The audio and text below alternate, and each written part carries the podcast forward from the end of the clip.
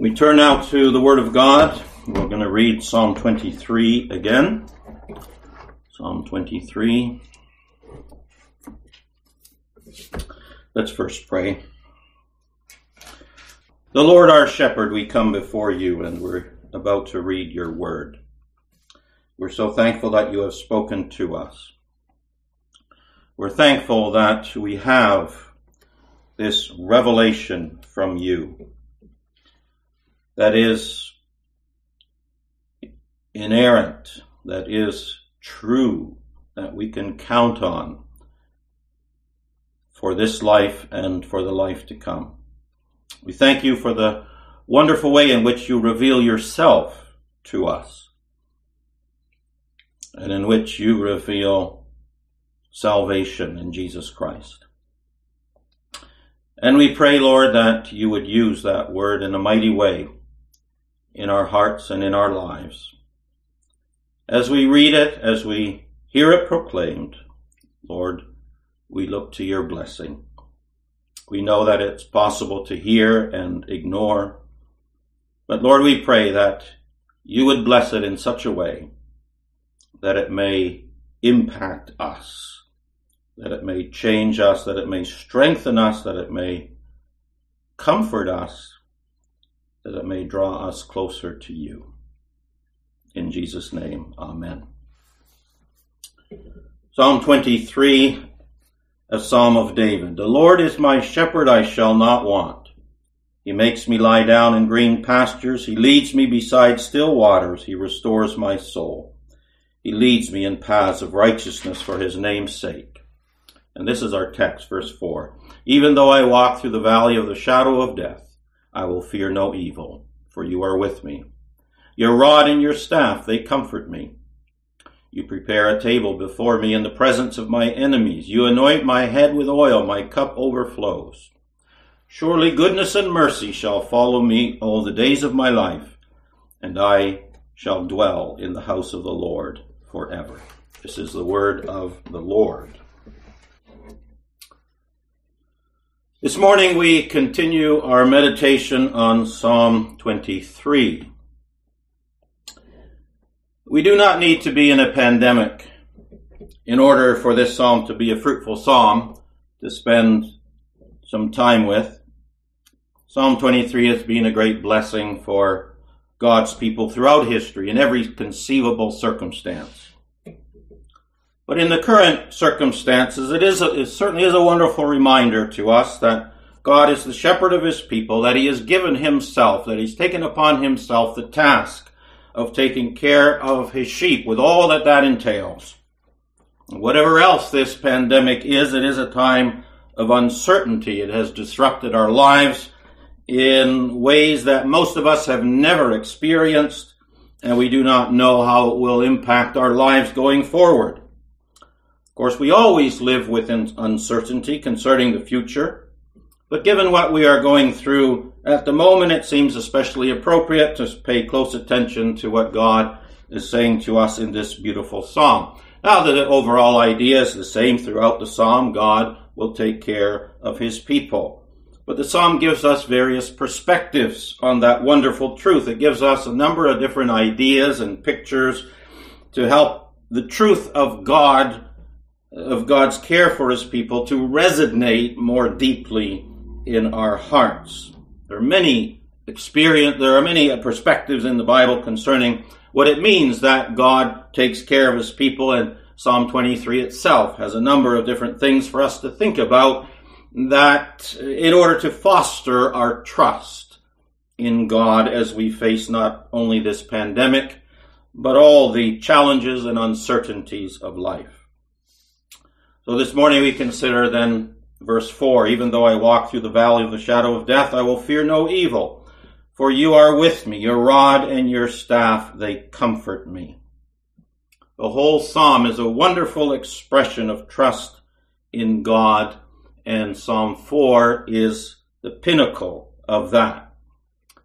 The words "even though" at the beginning of verse four are very significant.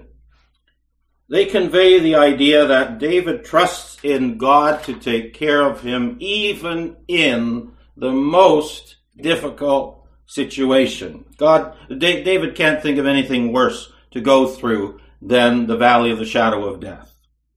He's using the power of his poetry to describe the worst imaginable situation in his life that he can imagine. And he is saying, even there, I will fear no evil. This is something like what Job said in Job thirteen fifteen, when he said, even though he slay me, I will hope in him. What a wonderful expression of trust in God. Job, Job is saying, even if God kills me, I'm still going to hope in him. I can't help mentioning what else, what Job says next in that text, even though it's not directly relevant to the point that I'm making, but just listen for a minute to the whole verse of Job thirteen fifteen. He says, though he will slay me, I will hope in him. And then he continues, yet I will argue my ways to his face. I love that. I love that about the Bible. Job is trusting in God, and yet he wants answers from God. We have that in the lament theme in the Bible.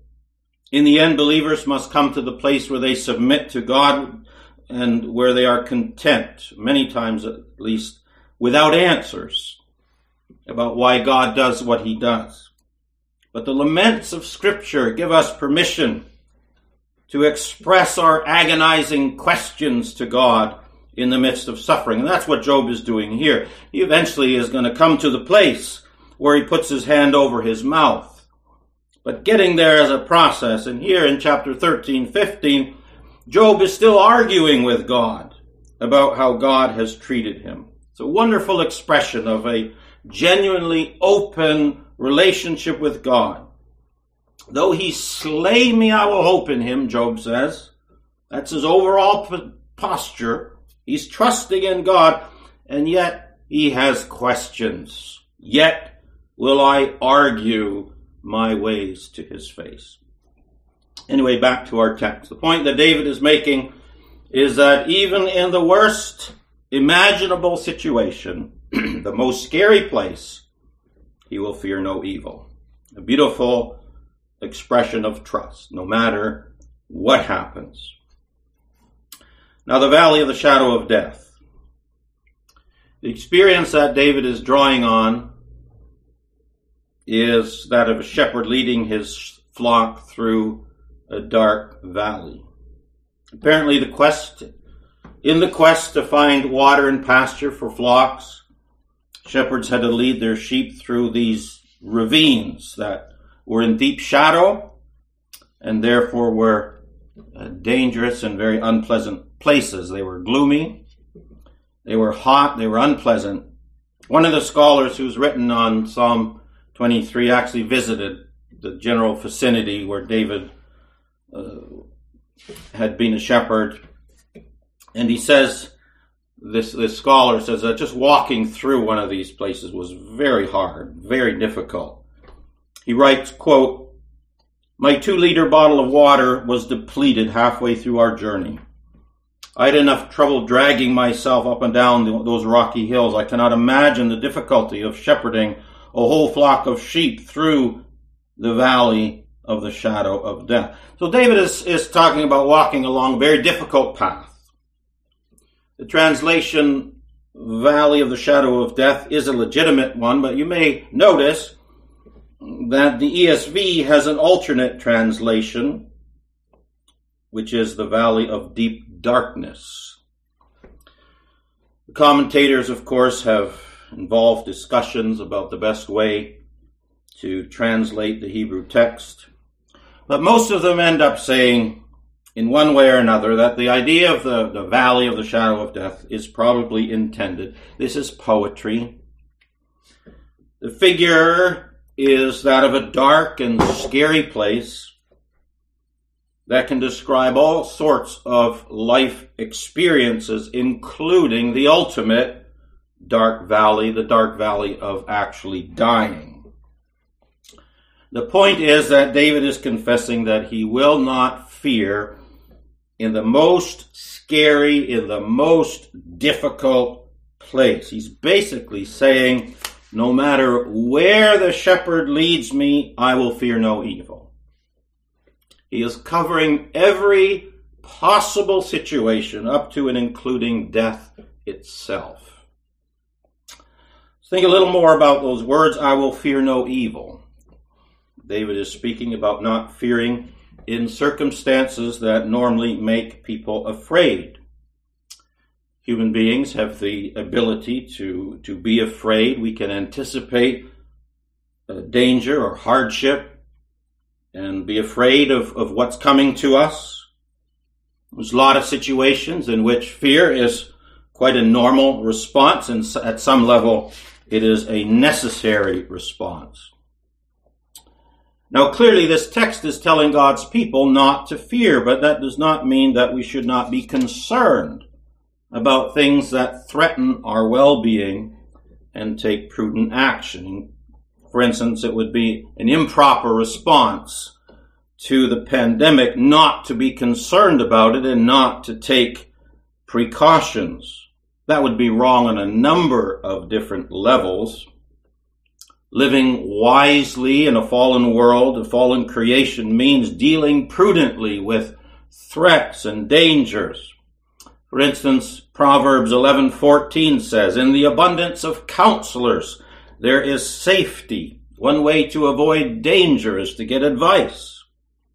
Trusting in God and not being fearful does not mean that we should not try to avoid danger by taking prudent action, which means being concerned about dangers and taking action to avoid it if we can. But we cannot avoid all danger altogether. Many things are completely beyond our control. There are many dangers in life, even for us who until recently lived in one of the most secure places in the world. We can get sick with a deadly disease. We can lose our job. We can become unable to work. We can get in an accident, we can lose a loved one, our house can burn down, economy can fall apart, making it more difficult for us to get the things that we need. As human beings living in a fallen world, there are all kinds of ways that we can suffer loss. But David is saying that even though he should have to go through a very dark valley, even the valley of the shadow of death, he will fear no evil. What does he mean here by evil? He doesn't mean that he will not suffer. He does not mean that he will not experience hard times. He means rather that he will not be afraid that anything will ultimately harm him. He is acknowledging here that the shepherd may lead him through some very dark places. But because he trusts the shepherd to take care of him, he will not fear. There's an element of submission here. David is submitting to the possibility of being led through the valley of the shadow of death. He's thinking of himself as a sheep being led by his shepherd, and he is acknowledging that the shepherd may lead him through some very dark places. There's an element of submission to the leading of the shepherd. Not fearing in a difficult situation involves submitting to the will of the shepherd, trusting that the shepherd knows what he's doing, trusting that the shepherd is leading along a path for a good reason. Trusting in God and submitting to his will in our lives goes hand in hand. And notice further that David is expressing a commitment, his commitment not to fear. I will fear no evil. He's not saying that he will not be tempted to fear. He's not saying that not fearing is easy or automatic. He's committing himself to fear no evil. He's made the decision ahead of time that even though the shepherd leads him through the darkest valley, he will not fear. He's saying ahead of time how he plans to respond when he has to walk through the valley of the shadow of death. It's a decision that he has made ahead of time. Now, he does not speak here about how hard it will be to follow through in his determination not to fear. But in another psalm, David does open up about his struggle with fear. In Psalm fifty-five, four and five, David sings a different tune. There he says, "My heart is in anguish within me. The terrors of death have fallen upon me. Fear and trembling come upon me, and horror overwhelms me." So when David in Psalm twenty-three says that he will fear no evil, even in the middle of the valley of the shadow of death, he's not being arrogant and ignoring just how hard it will be not to fear in fearful circumstances. And the Bible in general never says that trusting God in hard times is easy. The Bible deals realistically with our sinful weakness, and God's people are always living by grace because we are never all that we should be, including not being fearful when times, when hard times threaten. And yet there is this commitment that David makes, even though he knows he will not be able to keep it perfectly. "Even though I walk through the valley of the shadow of death, I will fear no evil." We should not be discouraged if we find ourselves fearful when we are threatened by pain and hardship. David's expression here does not mean that not being fearful came easy to him and that he never fell into being fearful, but this is his commitment. This is his determination. He has decided ahead of time that he is not going to fear, even though God should lead him through the valley of the shadow of death. It doesn't mean that he will be able to follow through perfectly on his commitment, but he knows intellectually that there is no reason for him to fear because God is his shepherd. And so he is determined to live in a way that is consistent with what he knows to be true. I want to bring in the disciples of Jesus at this point. They show us what we are often like in our weakness, but they, their story also shows us Jesus' patience with them. Remember the story of Jesus in the boat with his disciples. Jesus is asleep in the boat. In the boat, a huge storm comes up. Looks like the boat is going to sink. Jesus keeps on sleeping. The disciples are terrified. And in Mark's account of this story, the disciples say something astonishing, but something I think that we can all relate to. Mark four thirty-eight says, "But he," that is Jesus, "was asleep on the cushion, and they woke him and said to him, 'Teacher, do you not care that we are perishing?'" Now, from our perspective, looking in on the story, what the disciples accuse Jesus of is shocking. Jesus had come to give his life for them. No one cared for them as much as Jesus did. And yet I'm sure that we can identify with the disciples as well. Objectively, we know that God is in control, that he is our shepherd, that we have no reason to fear ever. And yet we do fear. We do sometimes feel that God is far away and that he does not care about what we are going through. Thankfully, we have the disciples in the Bible. Their weakness and Jesus' patience with them is a great encouragement for us. But still, Jesus does rebuke them. After he exercised his almighty power in calming the storm, Jesus said, "Why are you so afraid? Have you still no faith?" So we see, we have the reality of the weakness of their faith. We have the patience of Jesus in not rejecting his disciples because of their unbelief, but we also have his rebuke and his call to faith. And we can see David's commitment not to fear in that light. This is not anything that any of God's people can do flawlessly. We're all afraid when we should be calm and confident in God's care for us. And yet David's example here calls us to make the same commitment that he does in this text. Even though I walk through the valley of the shadow of death, I will fear no evil. We know that that will not be easy. We know that we will not do it perfectly. But this is what the Lord is calling us to do in this passage and in many other places. And so we're to take ourselves in hand. We are to think of the reality of God as our divine shepherd, and we are to determine, as David does here, to live with the confidence and the trust that no matter what happens to us, our shepherd is going to take care of us. He is caring for us even in the dark valleys of our lives. In the last part of the verse, David tells us, the last part of this verse tells us why David commits himself to fear no evil, even though he may have to walk through the valley of the shadow of death. He says, "For you are with me. Your rod and your staff, they comfort me." Of course, the whole psalm is about why David has no reason to fear in any situation. But in verse four, he specifically mentions the fact that the Lord his shepherd is with him.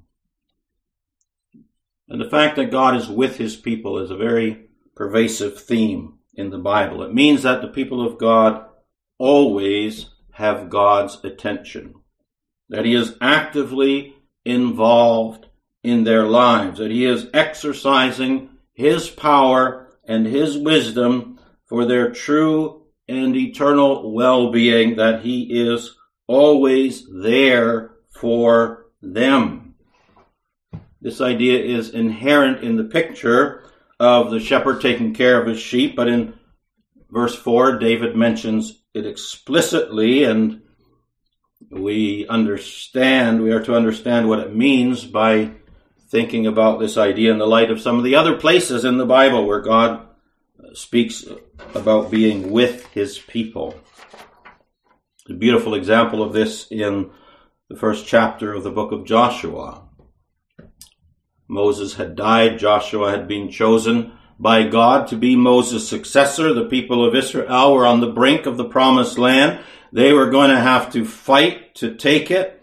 And you will remember how when the twelve spies had scouted out the land years before, the majority of those spies had concluded that it was impossible for Israel to conquer the people living there. So Joshua is facing what looked like an impossible task. He's facing a challenge that would certainly tempt him to be afraid. But the Lord reassured him by reaffirming that he would be with him, that he would be with Joshua and the people of Israel. Joshua one, five and six. God is speaking. "No man shall be able to stand before you all the days of your life. Just as I was with Moses, so I will be with you. I will not leave you or forsake you. Be strong and courageous, for you shall cause this people to inherit the land that I swore to their fathers to give them." And then a few verses further, verse nine, Joshua one, God says to Joshua, "Be strong and courageous. Do not be frightened. Do not be dismayed. For the Lord your God is with you wherever you go." So Joshua is being told not to fear because the Lord would be with him and would never leave him. Now Joshua is a type of Christ. When we think of Jesus, he is with his people in a better way than the Lord was with Joshua. For in Jesus, God became a man to be with his people in a more intimate way than he'd ever been with his people in the Old Testament. Jesus is the fulfillment of the name Emmanuel, which is God with us. Jesus came to be with us in such a profound way that he actually became one, that he actually is united to his people. He's one with us in such a profound way that his, our sins became his. He took our sins upon himself, and he transfers his righteousness to us. Jesus, as Emmanuel, God with us, came to permanently be with us as both God and man, to become one with us. Jesus being with his disciples is an incredible comfort in the midst of the dangers and challenges of life. The story that I already mentioned of Jesus in the boat in the, with his disciples in the middle of the storm. It's a wonderful picture of how Jesus is with his people in the midst of the storms of life. He calms the storms not only by, not by making the difficulties go away, but by assuring his people that he is with them in those storms, by giving them peace and confidence in his care and in his guidance of our lives. One of the last things that Jesus said to his disciples before he ascended into heaven was, "Behold, I am with you always to the end of the age." And he said that to comfort them. He had just given them the great task of making disciples of all the nations. And the great comfort and assurance that he gives to them was this promise that he would be with them. So when David in our text says that he will not fear any evil because God is with him, he is reflecting a theme that is pervasive in the Bible. God is with his people. That is fulfilled ultimately in Jesus Christ. And because of that, there is no reason to fear. That never means that there will not be hard times to go through, but it does mean that those hard times do not mean that God has abandoned us. That is David's point about walking through the valley of the shadow of death. He realizes that there will be these dark valleys. He realizes that one day he will have to walk through the darkest valley of all that leads to death. But the reason that he is committed not to fear any evil is that he is confident that God will be with him even in those darkest valleys. The last part of the verse, David says, "Your rod and your staff, they comfort me." The rod and the staff are, are for guidance and control of the sheep and for defense from predators.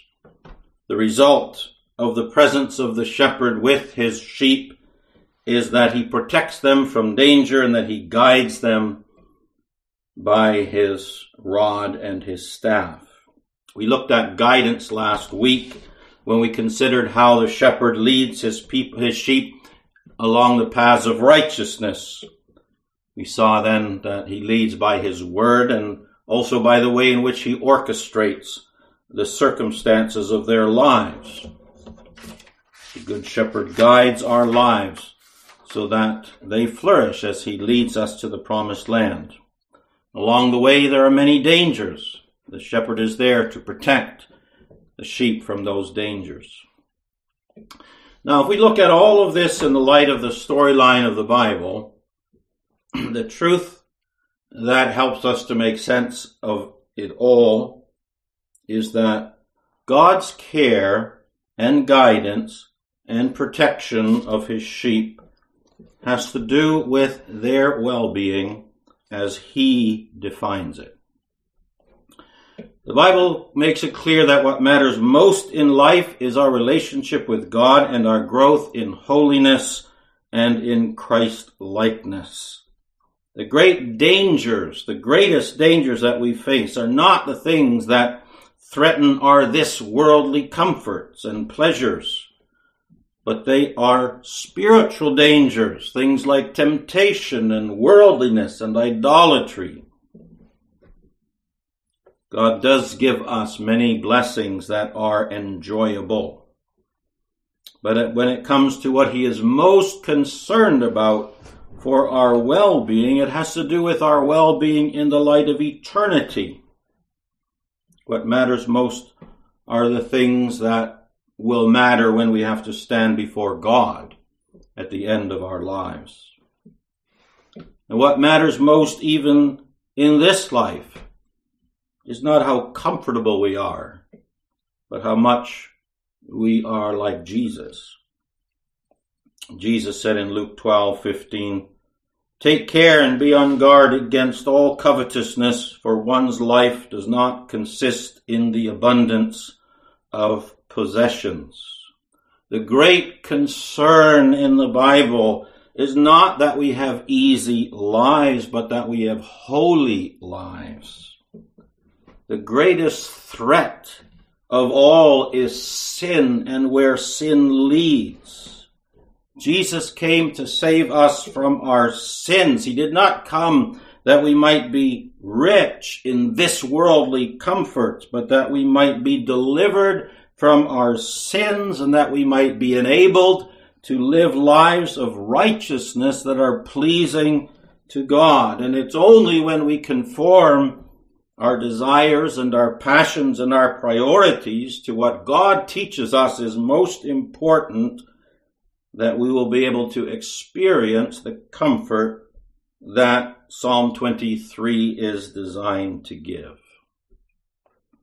In First Peter, in First Timothy six eleven, Paul says to Timothy, "Pursue righteousness, godliness, faith, love, steadfastness, gentleness." Those are the types of things that we are to pursue in our lives. Sometimes God uses hard times to help us to grow in these areas. And to the degree that our desires are in sync with God's priorities for us, to that degree will we be able to live without fear, trusting that everything that God is doing in our lives is designed for our spiritual growth and is preparing us for the ultimate blessedness of being with Him in the age to come. If we are trusting Christ, we have nothing to fear. Jesus has taken the sting out of death by conquering sin, by rising from the dead. Jesus has given His all, so that we might be saved from our sins. And He is committed to applying that salvation to us all the way to its fullness, which will be, which will happen when we leave this life to be with Him. And the more we are in tune with what Jesus died to give us, the more we will be able to live without fear. We do not experience this imperfection in this life, but through Christ we can experience the beginning of it. And following David's example, we can decide that even though we walk through the valley of the shadow of death, we will fear no evil, because God is with us. And His rod and His staff, they comfort us. Jesus, uh, David didn't do it perfectly either. But still he was determined to fear no evil. And what a wonderful thing it is that God is willing to call us to such a wonderful way to live. It may be hard, but it is certainly wonderful. So let us seek to grow in fearing no evil. It's one of the ways that we honor God and experience the comfort of His care and His love. Let's pray. Oh Lord, we thank You for Your rich provision for us, for the greatness of Your love and care for us. We thank You for the images that convey these ideas in Psalm twenty-three and verse four. We thank You for David and speaking of his own experience and of his commitment to fear no evil, to, to, to make that commitment ahead of time and to make it in knowing full well that there may be very difficult times ahead in his life. Father, we thank you so much for the perspective of your word on our lives as your people, so that as we go through challenges and difficulties, as we face an uncertain future on this earth, that there is absolute certainty on the things that matter most. And that even though we may have to go through difficult times, and in one way or another we all will, we can be confident that this is all part of your gracious plan for our lives, and that you are leading us as a shepherd leads his sheep through the dark valleys to the promised land. Help us to, to live more consciously with that perspective, and so that we might, by your grace, learn to live more fully what David expresses in this verse, that he will fear no evil because you are with him. May that be our commitment and our experience as well. In Jesus' name, amen.